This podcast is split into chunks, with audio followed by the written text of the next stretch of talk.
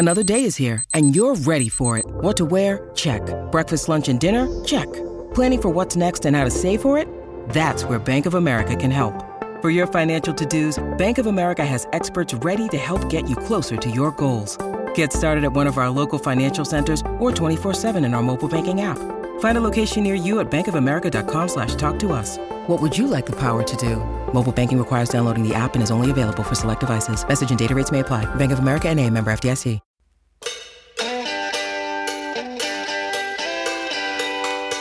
Welcome back to Hit Parade, a podcast of pop chart history from Slate Magazine about the hits from coast to coast. I'm Chris Molanphy, chart analyst, pop critic, and writer of Slate's Why Is This Song Number One series. On our last episode, we talked about Bruce Springsteen's long evolution from Bard of Asbury Park to rock star. By the turn of the 80s, Springsteen finally scored his first major pop hit, but his transformation into an MTV era icon was yet to come. In essence, in 1982, Bruce Springsteen had laid the groundwork for two albums at once, and the differences between the songs on 1982's Nebraska and the ones he held for his next LP, which would be a full E Street Band rocker, were largely cosmetic. Some songs on Nebraska, apart from their naked production, could have worked as full band rave ups, like Johnny 99 or Open All Night.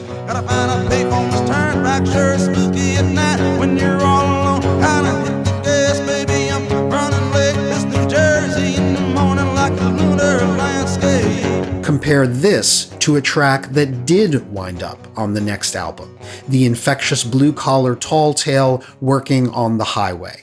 It benefited from the East Street approach, but it was still lean and direct. Someday, Mr. gonna lead a better life than this. Working on the highway, and down the blacktop, on the highway all day long, I don't stop. It was all about presentation a rumination on unfulfilled sexual desire called I'm on Fire sounded as austere as anything on Nebraska. But with the addition of Roy Bittan synthesizers and gently tapped Max Weinberg drums, it became an evocative 80s mood piece.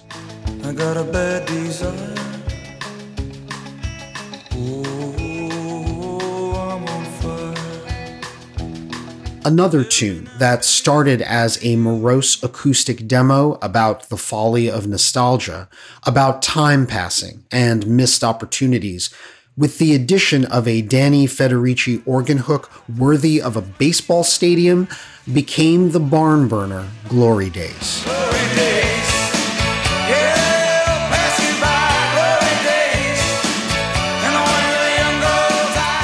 Springsteen also wasn't just writing for himself. If you're familiar with Bruce's 80s hits, you're probably well acquainted with this soon to be smash.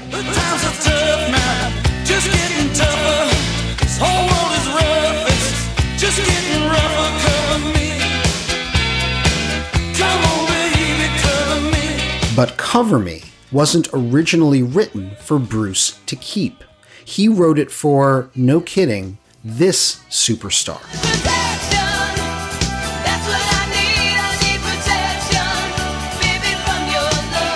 That's disco queen Donna Summer singing the Bruce Springsteen penned Protection on her 1982 self titled album produced by Quincy Jones.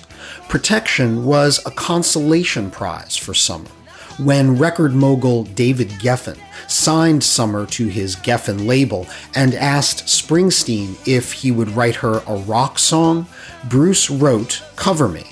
But then, as with Hungry Heart and the Ramones, he decided to keep Cover Me for himself. So, Bruce then wrote Protection to give to Summer.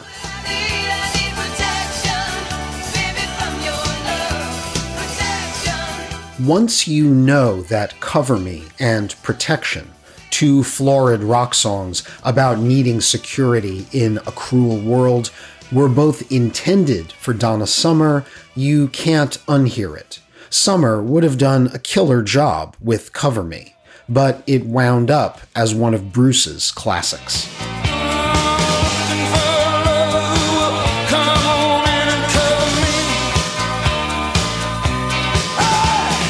But the defining track of Springsteen's next album, the one that would lead it off and give it its title, was originally titled simply Vietnam. Back in the late 60s, Springsteen had avoided the Vietnam draft. Though he was prepared to dodge, he escaped the service by legitimately failing his physical and he'd spent more than a decade brooding over the other working class kids who went in his place. Springsteenologists have also speculated that Bruce, who in the early 80s had been turned on to the music of Jamaican ska and reggae godfather Jimmy Cliff, may have also taken inspiration from a Cliff protest anthem called Vietnam.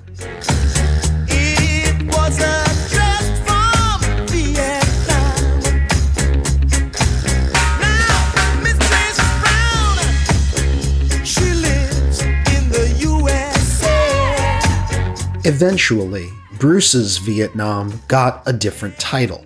He borrowed it from a screenplay he'd been given by filmmaker Paul Schrader. The film had nothing to do with Vietnam. It was about two siblings playing in a bar band, and Schrader wanted Springsteen to write music for the film. But Bruce couldn't get the movie's working title out of his head Born in the USA. Turned into a refrain, Springsteen grafted this onto his lyrics about a Vietnam veteran still wrestling with the casualties of the war and struggling to reintegrate into an America that had abandoned him.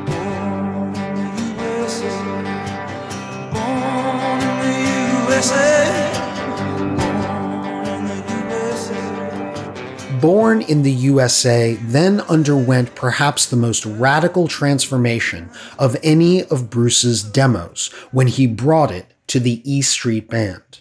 Punctuated by Roy Bittan's six note synthesizer riff, a riff that he interpolated from Springsteen's own melody, the song was slowed to a martial tempo, anchored by Max Weinberg's cracking drums like a rifle firing. Born in the USA went from a character study to an anthem. Majestic, fierce, and, this is important, angry.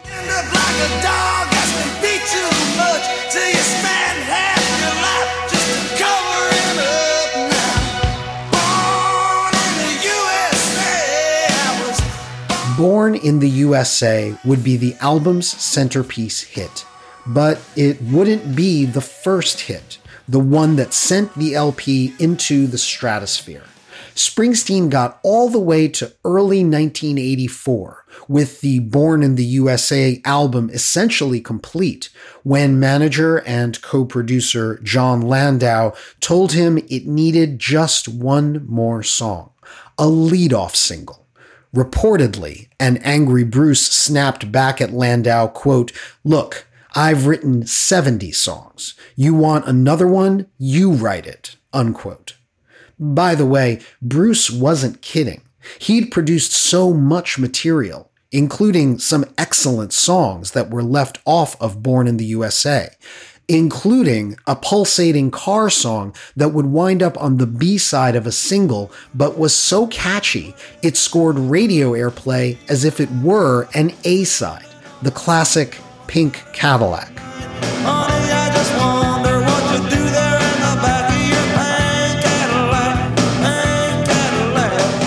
After his outburst at Jon Landau, the boss reluctantly did as he was told and went off to write the single's A side. But his frustration stayed with him.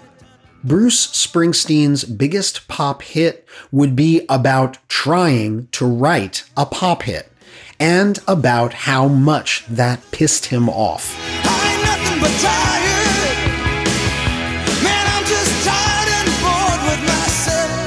Maybe the act of writing a song isn't all that relatable to the masses by itself, but virtually everything else in Dancing in the Dark is very relatable. For such a big, catchy hit, the song is remarkably wordy, brooding, and ruminative. Quote, Man, I'm just tired and bored with myself. Or, quote, I ain't getting nowhere just living in a dump like this. Or the immortal, quote, wanna change my clothes, my hair, my face. Who can relate? And the chorus, that's all about how Springsteen is trying to build something out of nothing. Quote, you can't start a fire without a spark.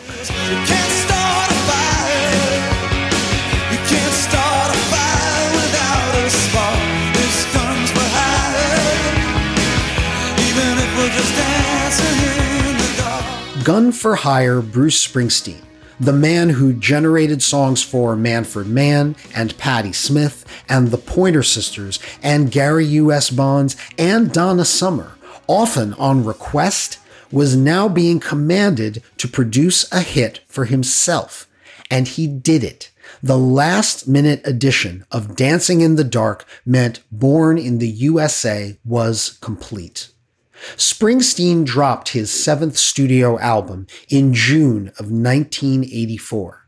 And even more than with Hungry Heart in 1980, his timing couldn't have been better. Born in the USA arrived at a moment when all the rules for pop were being rewritten. R&B and dance music had rock guitars. Rock songs had synthesizers, and all of it was getting played on the radio. Whether from Prince, who set a template with his 1983 rock and B hit Little Red Corvette,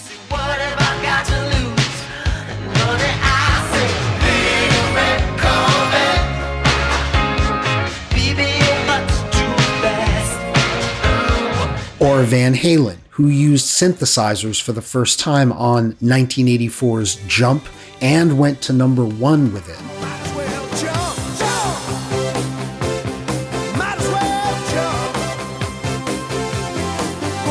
Or Madonna, whose Smash 1983 debut album was generating hits well into 1984, ranging from Latin freestyle to dance rock with guitars.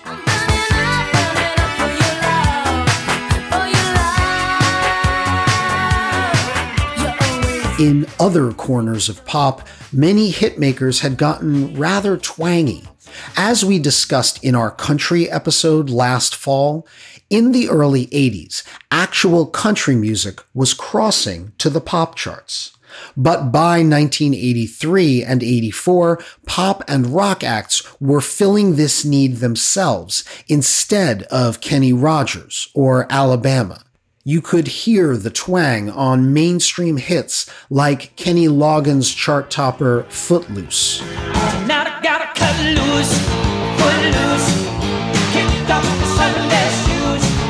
on John Cougar Mellencamp's Heartland anthem Pink Houses. Oh, but ain't that America?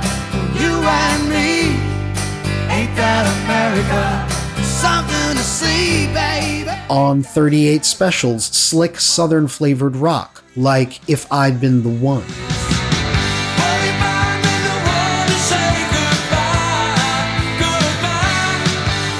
and on Michigan rocker Bob Seger's smash 1983 cowboy song Shame on the Moon, a pop hit that was basically country in disguise.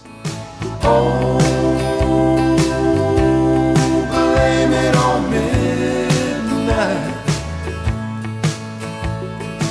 Springsteen's new album had something to satisfy fans of all of this music. Heartland anthems, synthesizer hooks, danceable rock, chart friendly pop, all wrapped up in some very marketable iconography, with images of the stars and stripes all over the album and its singles. Speaking of imagery, about the album cover. It was shot by famed Rolling Stone and Vanity Fair photographer Annie Leibovitz, with Bruce against a backdrop of the American flag.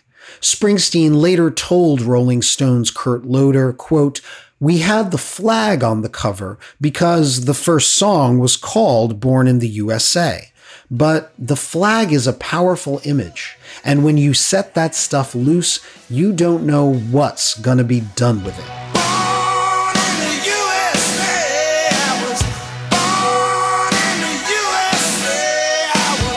As for the main photo they chose, which was of Bruce's blue jean clad posterior with a red ball cap in his back pocket, Springsteen told Loder, quote, we took a lot of different types of pictures. And in the end, the picture of my ass looked better than the picture of my face. So that's what went on the cover. Unquote. The package proved irresistible, as did the lead-off single, Dancing in the Dark. It arrived in May and the album in June. Both scaled their respective charts rapidly, particularly the song, fueled in part by its music video. In the four years since Springsteen had released a major single, MTV had reinvented the art of pop promotion. Though the Nebraska album in 1982 had been supported by a grainy video for its single Atlantic City, Bruce hadn't even appeared in it. In essence, Dancing in the Dark was his first major music video of the MTV era.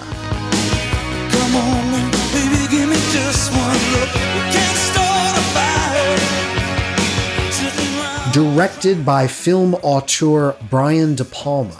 The video is a seemingly simple performance of Bruce and the E Street Band at Minnesota's St. Paul Civic Center albeit with very polished cinematography, unusual close ups, and a very handsome Springsteen showing off his gym toned body, sleeves rolled up to his shoulders, styled as a post James Dean matinee idol.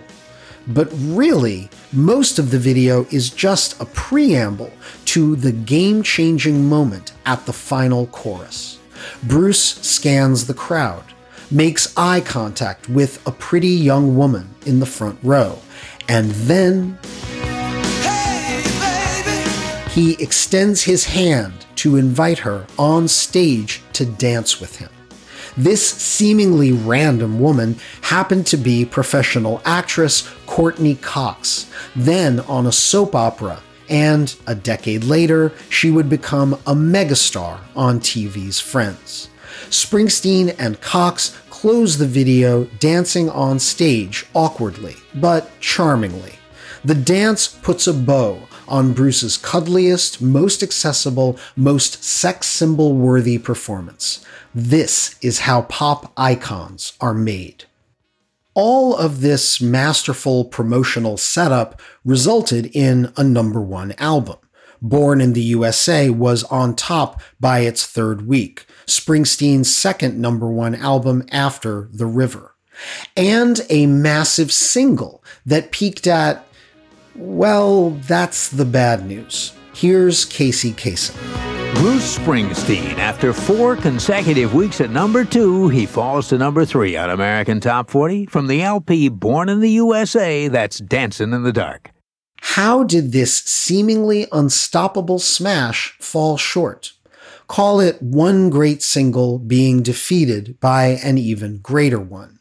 When Dancing in the Dark first reached number two the last week of June 1984, it was behind Duran Duran's The Reflex. The Duran Duran song fell out of number one a week later, giving Bruce a shot at the top spot. But the reflex was replaced not by Dancing in the Dark, but by a song that leapt over it from number three to number one. And you kinda can't argue with this hit.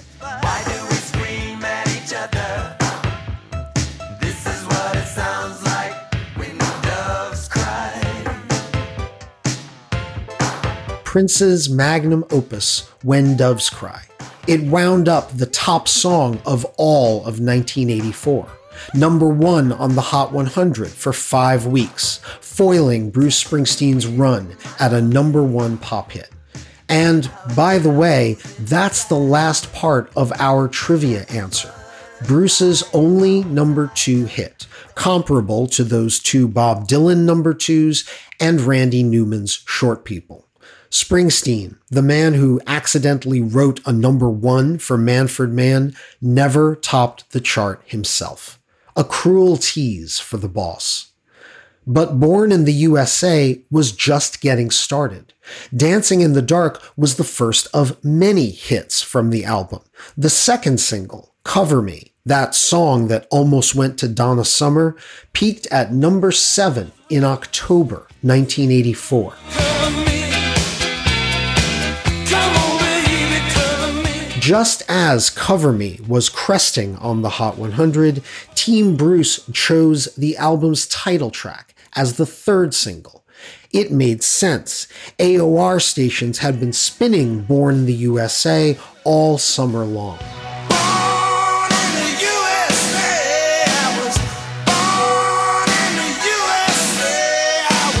And that's when Bruce's dalliance with the mainstream took a turn no one could have foreseen.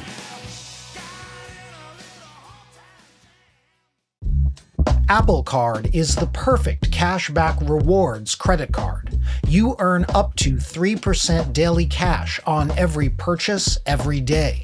That's 3% on your favorite products at Apple, 2% on all other Apple Card with Apple Pay purchases, and 1% on anything you buy with your titanium Apple Card or virtual card number. Visit apple.co slash card calculator to see how much you can earn.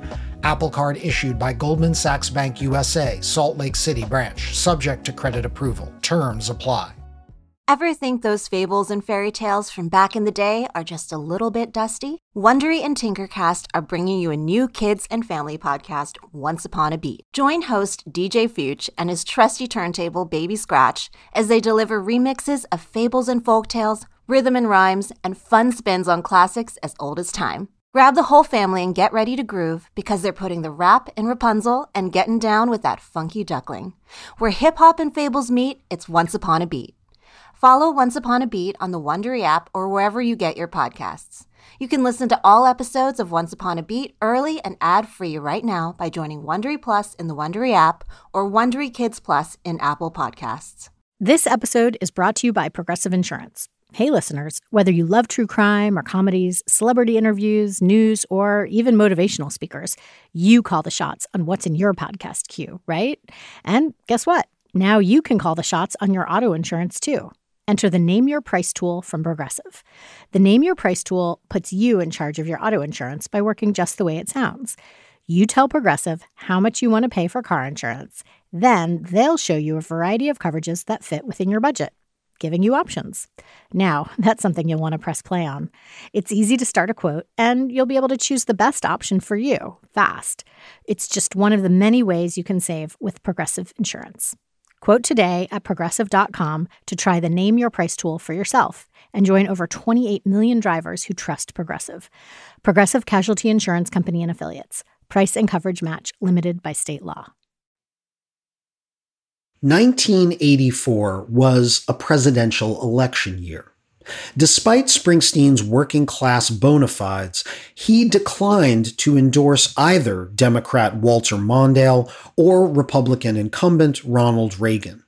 In the early fall of 84, he also turned down a request by the Reagan campaign to use his song Born in the USA as a rally song.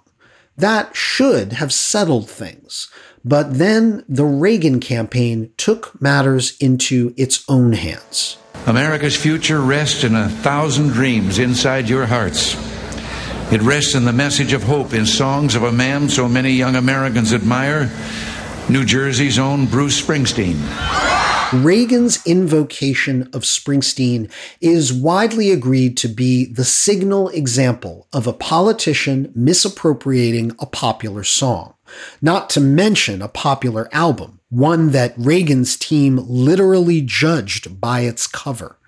Though the president did not mention Born in the USA by name in his stump speech, clearly the song's anthemic chorus was the bandwagon the Gipper was jumping on.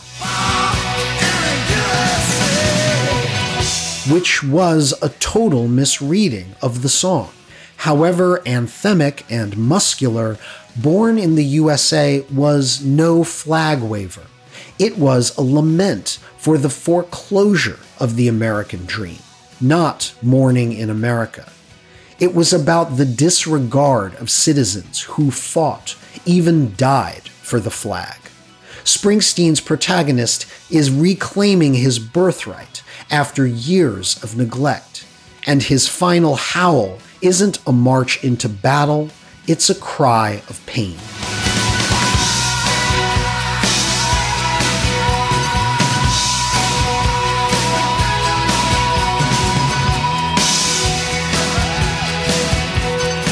It's as if Reagan's campaign heard Lee Greenwood's more unabashedly jingoistic God Bless the USA, another song that came out in 1984, by the way. And I'm proud to be an American, where at least I know I'm free. And assumed that Springsteen's song with USA in the title was more or less the same thing. Springsteen was aghast after Reagan's invocation, while on the Born in the USA tour, Bruce became more overtly political for the first time, throwing shade at Reagan. Quote, Well, the president was mentioning my name in his speech the other day, Springsteen told an audience in Pittsburgh. And I kind of got to wondering what his favorite album of mine must have been, you know? I don't think it was the Nebraska album.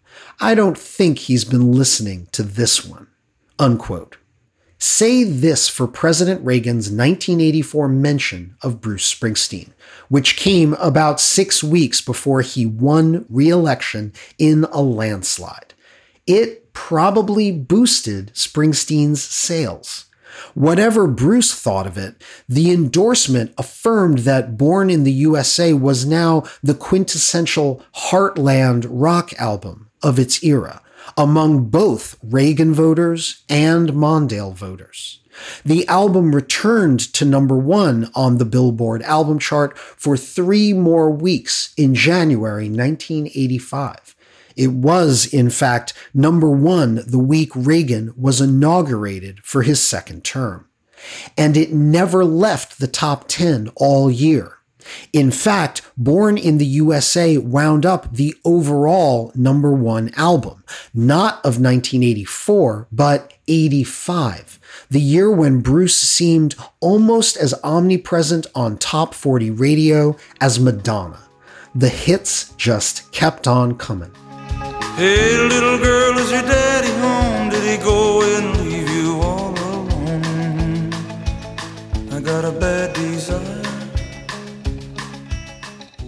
After the Born in the USA single peaked at number 9 in January, I'm on Fire was issued as the album's fourth single also sporting a glossy music video with Bruce playing a car mechanic who considers having an affair with a rich woman living in the hills. I'm on Fire reached number six in April 1985. That's four singles, four top 10 hits. And there was more.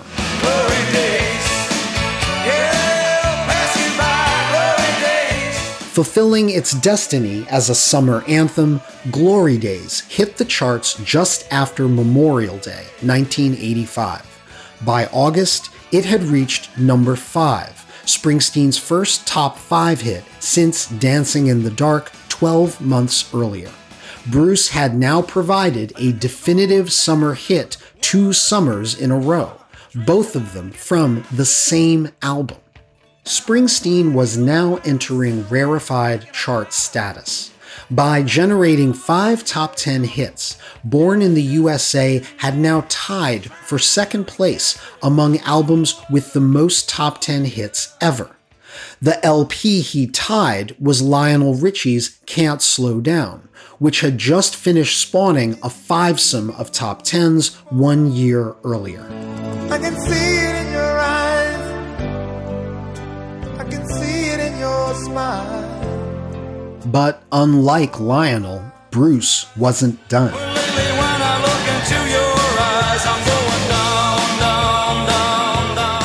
I'm Going Down, a catchy rocker with a relentless chorus and a lyric about a love gone cold, was tapped as the next single from Born in the USA. Debuting in September when the album was now 15 months old, I'm Going Down cracked the top 10 in less than two months, peaking at number 9. Remarkable for an LP's sixth single. Bruce was now running on sheer momentum.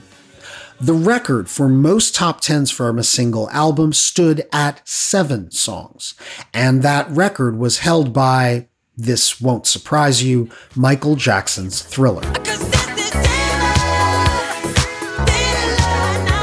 It had produced seven top 10s from late 1982 through early 1984.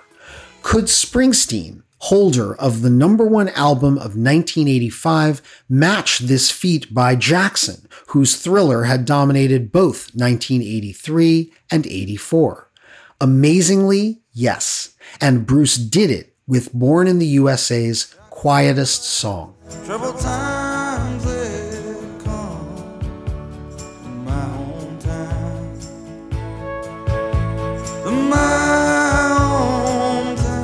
My Hometown was the sentimental mirror image of Born in the USA. Like that righteously angry song, this wistful ballad reflected on a bygone America, depicting a hollowed out factory town whose protagonist remains proud of the place he has always called home.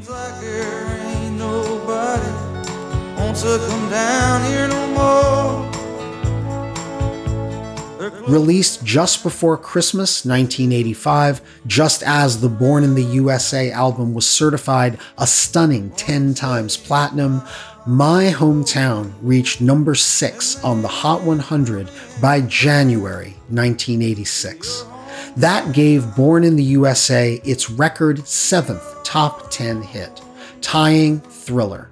More than three and a half decades later, Thriller and USA still hold this chart record, joined in a three way tie with Michael's sister Janet Jackson, who pulled seven top tens from her 1989 album Rhythm Nation 1814. Notably, in the final verse of My Hometown, Springsteen's protagonist reveals his age. 30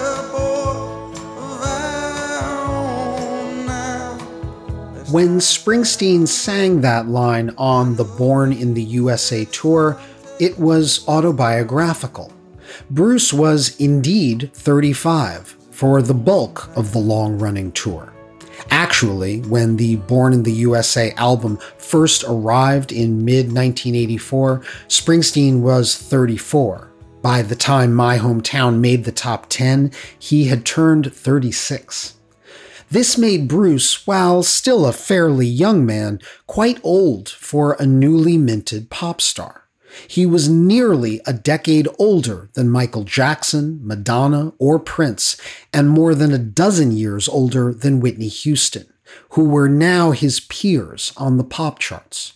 Perhaps Springsteen's advanced age and long established persona explain how Born in the USA, over that year and a half period, came to seem not just like an album, but a cultural moment.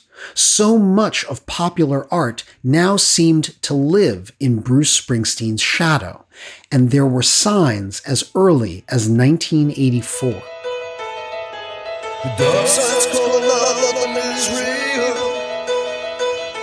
In the fall of 1983, the movie Eddie and the Cruisers, about a fictional bar band from New Jersey, debuted in theaters to terrible reviews and worse box office.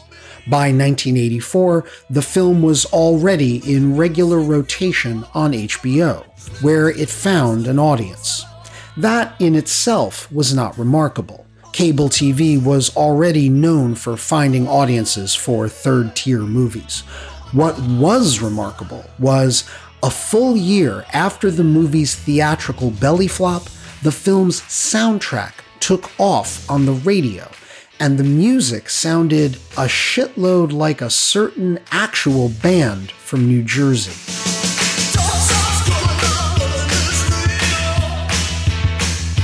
John Cafferty and the Beaver Brown Band, a touring group from Rhode Island, had been hired by the filmmakers in 83 specifically for their ability to emulate the sound of Bruce Springsteen and the E Street Band.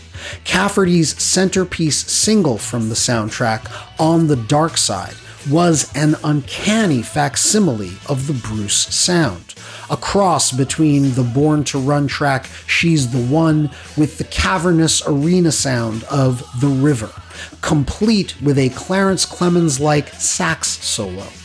The main difference between the fall of 1983 and the fall of 1984 was, by then, Born in the USA had begun to make Bruce Springsteen the biggest rock star in America. So the sound of On the Dark Side was now massively commercial. AOR and top 40 stations began spinning the track by John Cafferty and the Beaver Brown Band, reviving the Eddie and the Cruisers soundtrack in the process. Casual radio listeners thought they were hearing another hit by Springsteen.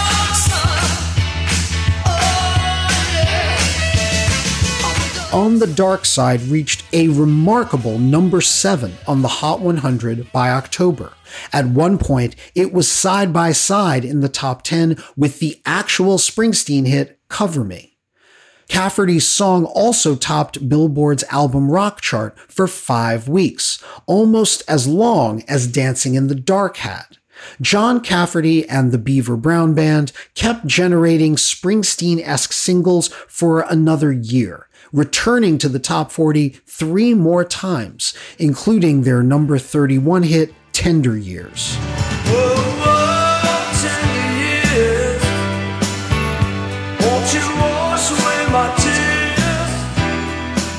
Another sign of Springsteen's newfound clout came in early 85 when he was invited to take part in USA for Africa's We Are the World.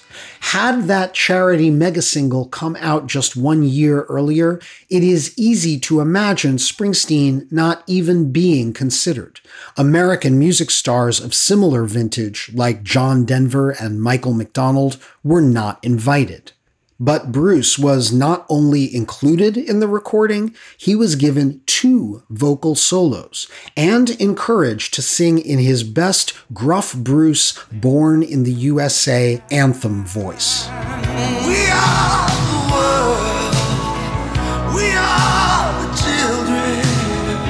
Chart fans debate whether We Are the World gives Bruce credit for a number one hit, since he does solo on it, and the single did top the Hot 100 for four weeks in the spring of 85.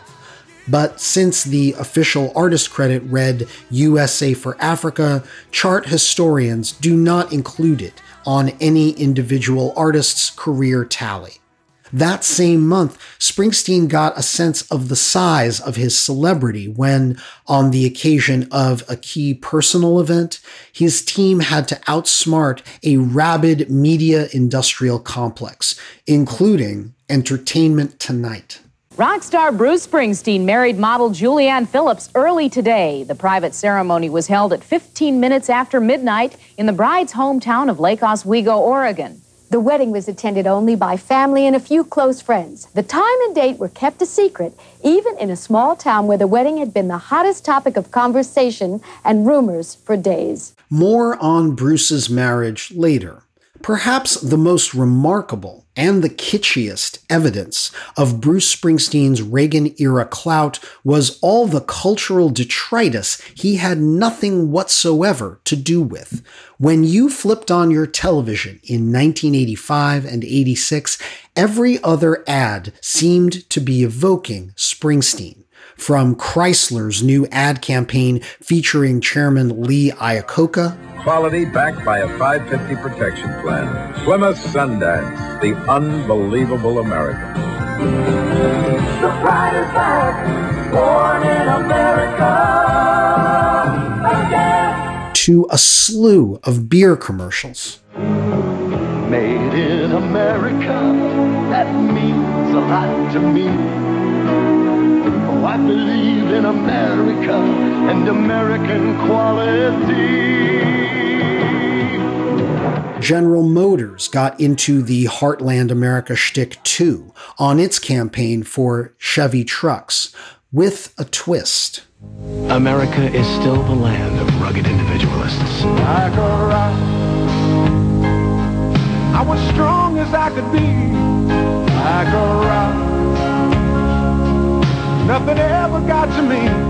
The Chevy 1986 Like a Rock campaign borrowed a song not from Bruce Springsteen, but from veteran Detroit based rocker Bob Seger and the Silver Bullet Band. Seger's recording career actually predated Springsteen's, back to the late 60s, when Bruce was still playing with Asbury Park bar bands. And on 70s and early 80s albums like Night Moves or Against the Wind, Seeger had come up with his own brand of heartland rock. But with the release of his 1986 album Like a Rock, critics accused Bob Seger of, ironically, emulating the Springsteen sound. His song, Like a Rock, was Bruce pastiche that sounded like a truck commercial even before GM licensed it. Like a rock, I was strong as I could be. Like a rock, nothing ever got to me. This was the other side of the Brucening of American pop culture. On the radio and the charts, everybody was trying to cop Springsteen's vibe. John Cougar Mellencamp had carved his own distinctive lane since 1982's American Fool album. But the reason his 1985 Scarecrow album sold the best of all of his LPs and generated the most hit singles was its adjacency to Springsteen. Its biggest hit even put USA right in the title.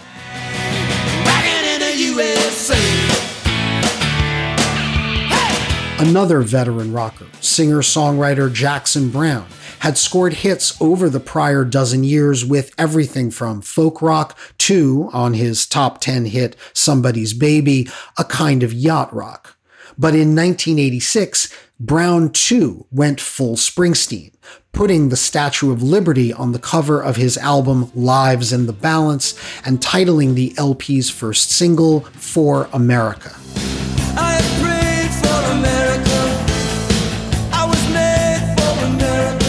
Perhaps the schlockiest Springsteenia came courtesy of some former members of the Jefferson Airplane.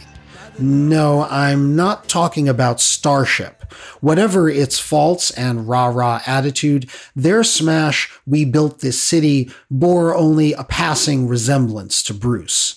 I'm talking about the mercifully short lived KBC Band, a side project of airplane members Paul Kantner, Marty Balin, and Jack Casady, hence KBC. They produced a sax drenched and unintentionally hilarious MTV hit called America. Something's happening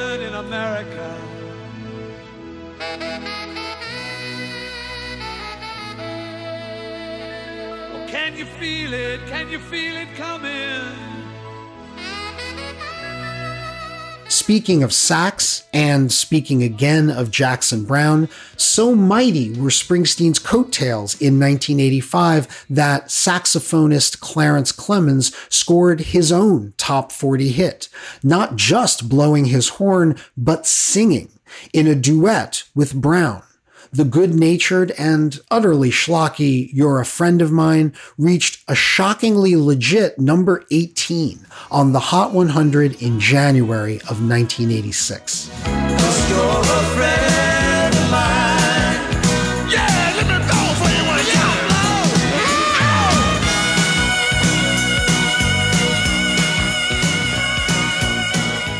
Pretty soon Springsteen B-sides, the songs Bruce rejected from his own albums, were becoming hits for other artists. A rockabilly track called Stand On It that Springsteen put on the flip side of Glory Days in 1985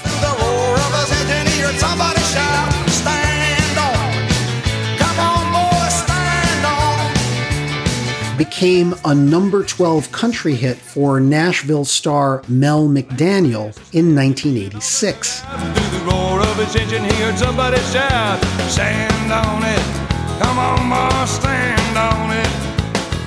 In 1987, R&B and pop singer Natalie Cole recorded a cover of Pink Cadillac. Remember that one? Bruce's B-side to Dancing in the Dark and Cole turned it into a synth dance record.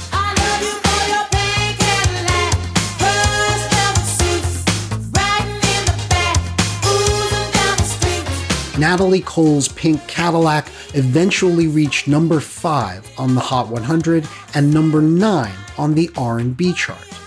Now, Bruce Springsteen had no part in any of this the covers, the commercials, the Americana kitsch, the musical allusions to his Heartland hitmaker persona. As he'd told Kurt Loder, quote, the flag is a powerful image. When you set that stuff loose, you don't know what's gonna be done with it, unquote. Springsteen spent more than 16 months on the road with the E Street Band on their Born in the USA tour, from mid 1984 through nearly the end of 85. By the end of 1986, he was ready to issue his first ever live album. And in yet another Jon Landau brainstorm, the set would not be a single album not even a double LP, like such 70s smashes as The Song Remains the Same, Live Bullet, or Frampton Comes Alive. Befitting the ruling king of the road, the Boss's live album would be a box set, with a running time about as long as an actual epic Springsteen concert. Ten years burning down the road.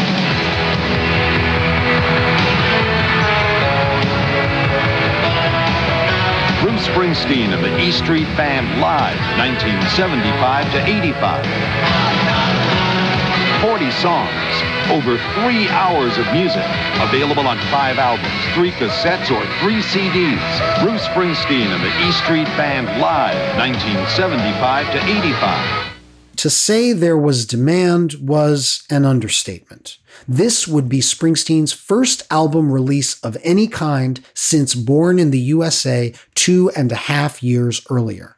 And in classic ACDC rule fashion, it would open bigger than any Springsteen album ever. Brown dirt cowboy,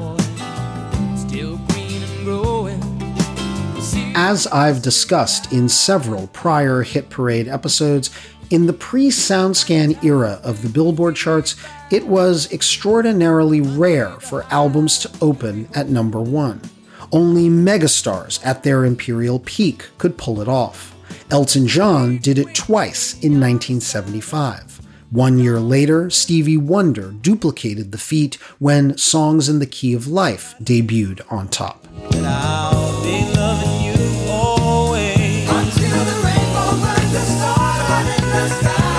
But since Wonder's album in 1976, no other album had managed to debut at number one. Moreover, no box set had ever even cracked the top 30. The previous highest charting 5 LP set was Bob Dylan's 1985 collection Biograph, which hit number 33. Springsteen was the exception to all of these chart rules. Tonight I'm gonna across the river to the Jersey side. Bruce Springsteen and the E Street Band live 1975 to 85 debuted at number 1 the week of Thanksgiving 1986. Though actual sales counts were hard to come by in the days before SoundScan technology, Billboard estimated that Columbia shipped 1.5 million boxes and that the majority sold out in days. Now at his imperial peak, Springsteen could generate hits with seemingly uncommercial fare. So rather than lead off his box set's release with a live version of one of his own compositions, Bruce decided to spend his cultural capital on an overtly political message. War means tears in thousands of mothers' eyes when their sons go off the fight and lose their life. I said, War. What is it good for? Absolutely. Say it again. War was a controversial song from the moment it was created. Written by Motown legends Norman Whitfield and Barrett Strong in 1970 at the height of the Vietnam War, it was first recorded by The Temptations. Fearful of politicizing the image of Motown's flagship vocal group, Berry Gordy refused to issue War as a Temptations single and he would only put it out as a 45 at all if someone else at Motown would record it. That's when Edwin Starr took it on.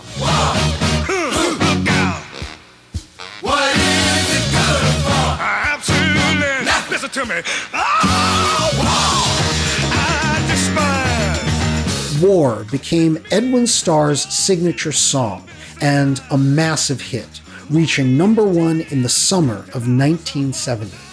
Fifteen years later, Bruce Springsteen started playing the fiery anti war anthem live on stage, partially in protest of America's involvement in fomenting conflict in Central America. On stage, Springsteen minced no words with his audience on what he felt the song meant. I want to do this song tonight for all the young people out there. The next time, they're going to be looking at you.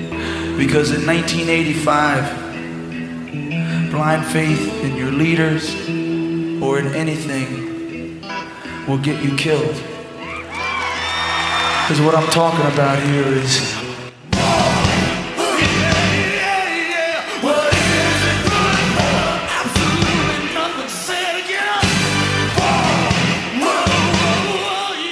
Springsteen's cover of War was an instant hit. It peaked at number 8 the last week of 1986.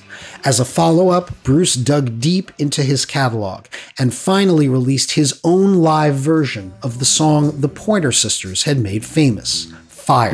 Cause when we kiss, fire.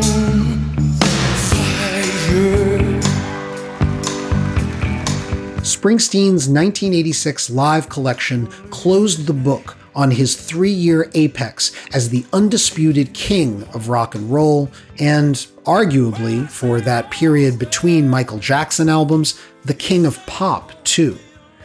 Bruce now had nothing left to prove, which did not mean he had nothing left to say. With Lucky Land slots, you can get lucky just about anywhere. Dearly beloved, we are gathered here today to. Has anyone seen the bride and groom? Sorry, sorry, we're here. We were getting lucky in the limo and we lost track of time. No, Lucky Land Casino, with cash prizes that add up quicker than a guest registry. In that case, I pronounce you lucky.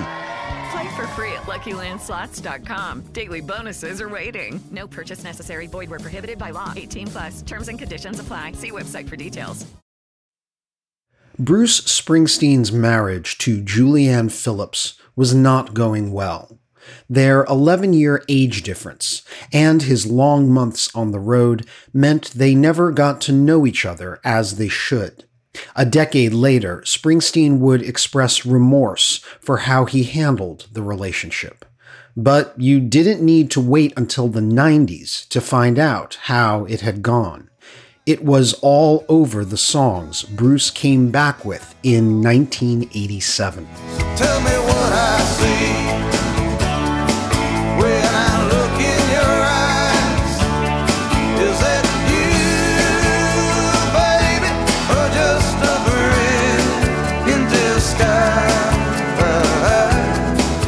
Released in September 87, Brilliant Disguise was one of Springsteen's most soul bearing songs about how his wife had become a stranger to him and he to her. It reached number five on the Hot 100 by November, leading off a deeply personal new album largely recorded without the E Street Band. Its title even more overtly reflected how he was feeling Tunnel of Love. Cuddle up, angel, cuddle up, my little dove, and we'll ride down, baby, into this tunnel of love. The album's title track was the follow up single, one of Springsteen's most detailed recordings with walls of synthesizers and samples of amusement park rides. Tunnel of Love was another meditation on marriage, the way a seemingly joyous ride could turn dark. By the time Tunnel of Love peaked at number 9 on the Hot 100 in February 1988, Springsteen had launched another tour, and a few weeks later, he and Julianne Phillips separated. They would divorce within the year.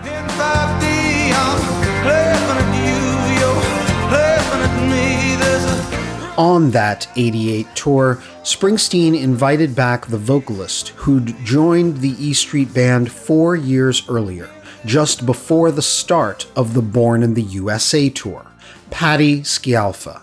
A singer songwriter herself, Scialfa had planned to use the E Street Band's hiatus to record a solo album, but she accepted Bruce's offer to rejoin him on the road. By the time the tour was over, Springsteen and Scialfa were a couple. They would marry three years later. left somebody's heart in a mess. Well, if you're looking for love, honey, I'm tougher than the rest. So, in essence, Tunnel of Love both chronicled the dissolution of a marriage and soundtracked the start of another. Songs like Tougher Than the Rest were both wary and deeply romantic, talking about finding love after you've been bruised. It might as well have forecasted Springsteen's new relationship with Scialfa. That's how country legend Emmylou Harris heard it, and two years later, she turned Springsteen's song into a tender country slow dance. Left somebody's heart in a mess. Well, if you're looking for love, honey, I'm tougher than the rest. Tunnel of Love, which had topped the album chart less than a month after its release, went triple platinum by the spring of 1988, just five months later. It would be the last Springsteen studio album to sell that well, that quickly.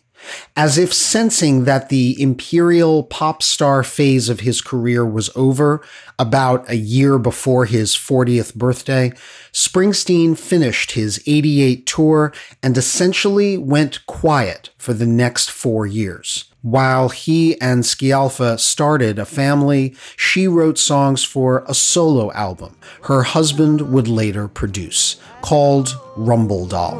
I've got no one on my. Well, I'm just a rumble dog. After Springsteen finally returned to recording, he decided to test the marketplace one more time with a gambit even bolder than his 1986 live box set. He had a backlog of new material, and he observed that, in the fall of 1991, hard rock band Guns N' Roses had come back from a similarly long hiatus by releasing two albums on the same day. One called Use Your Illusion 1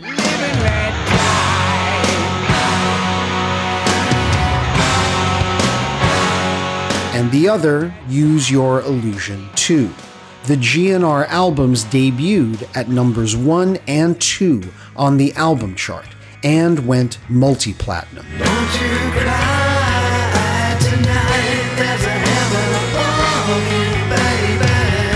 So, directly replicating Guns N' Roses' scheme, on March 31st, 1992, four and a half years after Tunnel of Love, Springsteen dropped two CDs on the same day a more anthemic pop album, Human Touch, I just want something to hold on to and a little of that human touch. and a rootsy Americana leaning album, Lucky Town.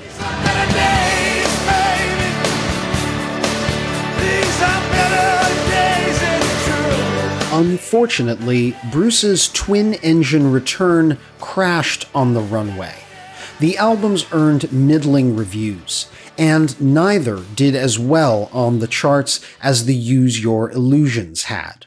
Springsteen's discs had the misfortune to arrive the same week as a new chart topping single CD by Def Leppard. They'd been gone about as long as Bruce had.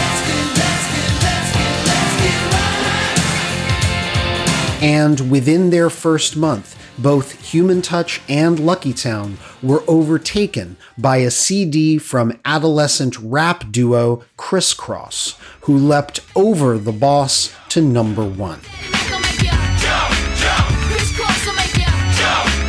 Springsteen was officially an elder statesman. He'd felt like an old soul as early as his 20s, before becoming an improbable pop star in his 30s. Now in his 40s, Bruce would have to settle for being just a national treasure again. The good news is, national treasures win prizes. Reflection in a window and didn't know my own face. Oh, brother, gonna leave wasting away on the streets of Philadelphia. In 1993, Springsteen wrote and recorded Streets of Philadelphia, the theme song to the Tom Hanks Denzel Washington courtroom drama Philadelphia, about a gay AIDS diagnosed lawyer fighting his former law firm over his dismissal. Springsteen's song was empathetic, heartsick, but stirring.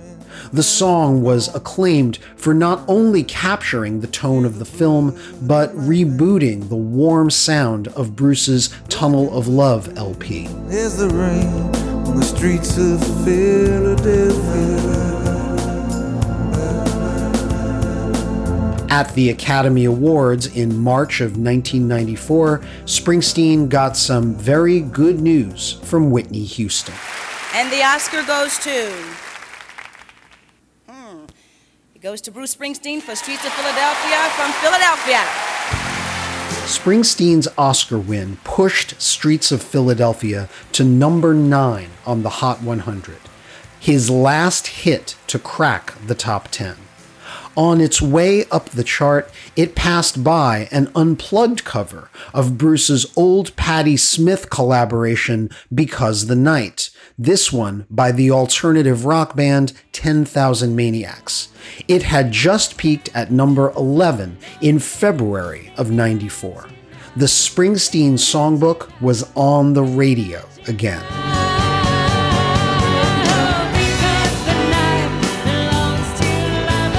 The movies were good to Bruce Springsteen in the 90s.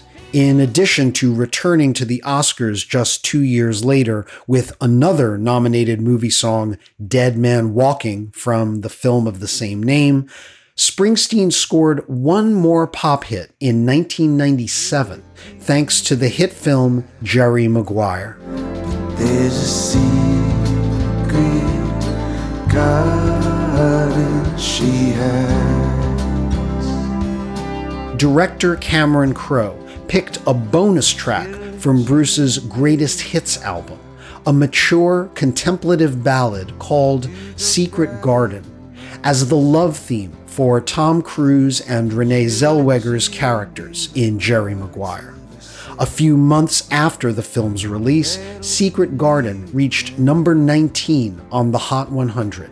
To date, it's Bruce Springsteen's last top 40 pop hit. Even if he stopped generating hit singles, the boss never stopped recording hit albums. In the 21st century, Springsteen has topped the Billboard 200 chart six more times. That's more than half of Bruce's 11 total career number one albums. That number, by the way, currently ranks Bruce third on the all time list of most number one albums, behind the Beatles and Jay Z, and tied with Barbra Streisand. Springsteen's chart toppers have included The Rising, Come on up for the rising. Come on up, lay your hands in mine. Devils and Dust, Take your God-filled soul, fill it with devils and dust. Magic, This is radio nowhere. Is there anybody alive out there? and Working on a Dream.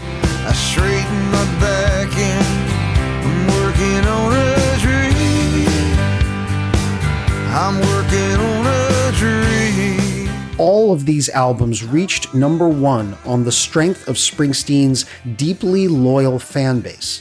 Not any big radio or chart singles. Although, for the record, Girls in Their Summer Clothes, a number 95 hit in 2008, really should have cracked the top 40.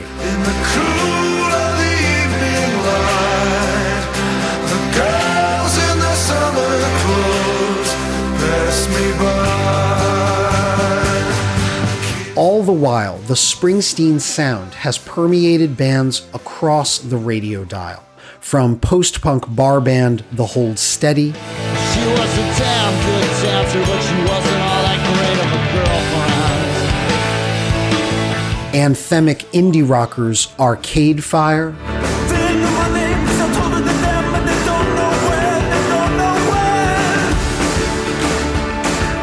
nouveau punk band The Gaslight Anthem,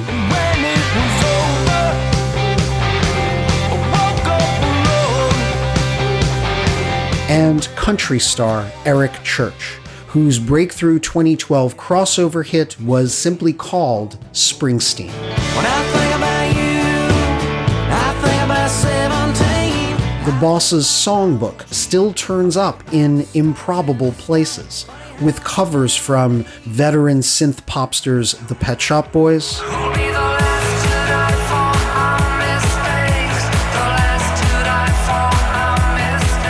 and middlebrow pop megastar Ed Sheeran. Put your makeup on, fix your hair up pretty, and meet me tonight in Atlantic City. And Springsteen's songs are still political. We Take Care of Our Own, a single from his 2012 chart topping album Wrecking Ball, became a campaign anthem in 2020 for President Joe Biden.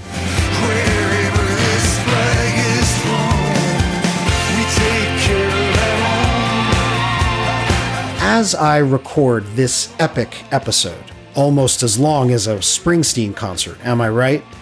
Bruce is fulfilling his national treasure duties once more. In June 2021, he reopened Broadway in New York City after the COVID 19 pandemic by bringing back his 2017 one man show, Springsteen on Broadway, for a limited summer run. In the show, which draws heavily on his autobiography Born to Run, Springsteen tells stories and reassesses his life's work, reinventing songs from his ample catalog, including the big hits. In its Broadway rendition, Born in the USA is even more desolate than Bruce's original 1982 demo was.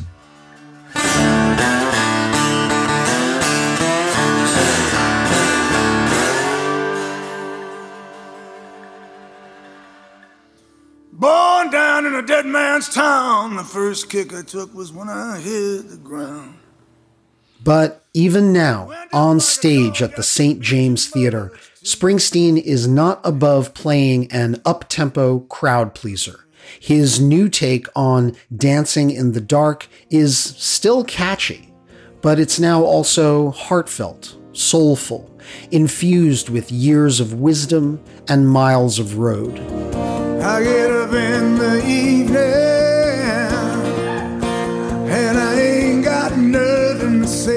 Bruce Springsteen's biggest ever chart hit, the song his manager all but forced him to write back in 1984, the one that finally made him a pinup and a pop icon, still starts a fire from its own spark. Hey there.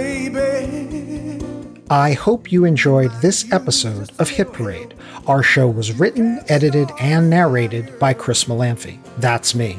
My producer is Asha Saluja.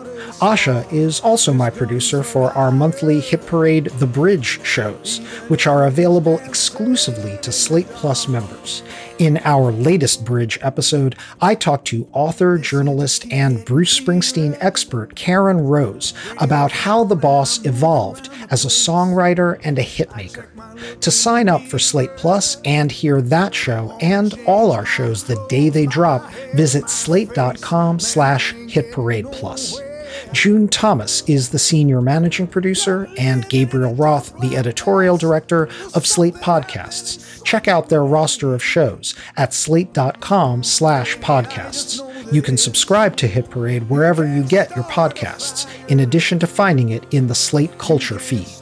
If you're subscribing on Apple Podcasts, please rate and review us while you're there. It helps other listeners find the show. Thanks for listening, and I look forward to leading the hit parade back your way. Until then, keep on marching on the one. I'm Chris. Uh, there's a joke here somewhere. When I figure it out, I'll let you know. All I know is that it's on me. Shake this world off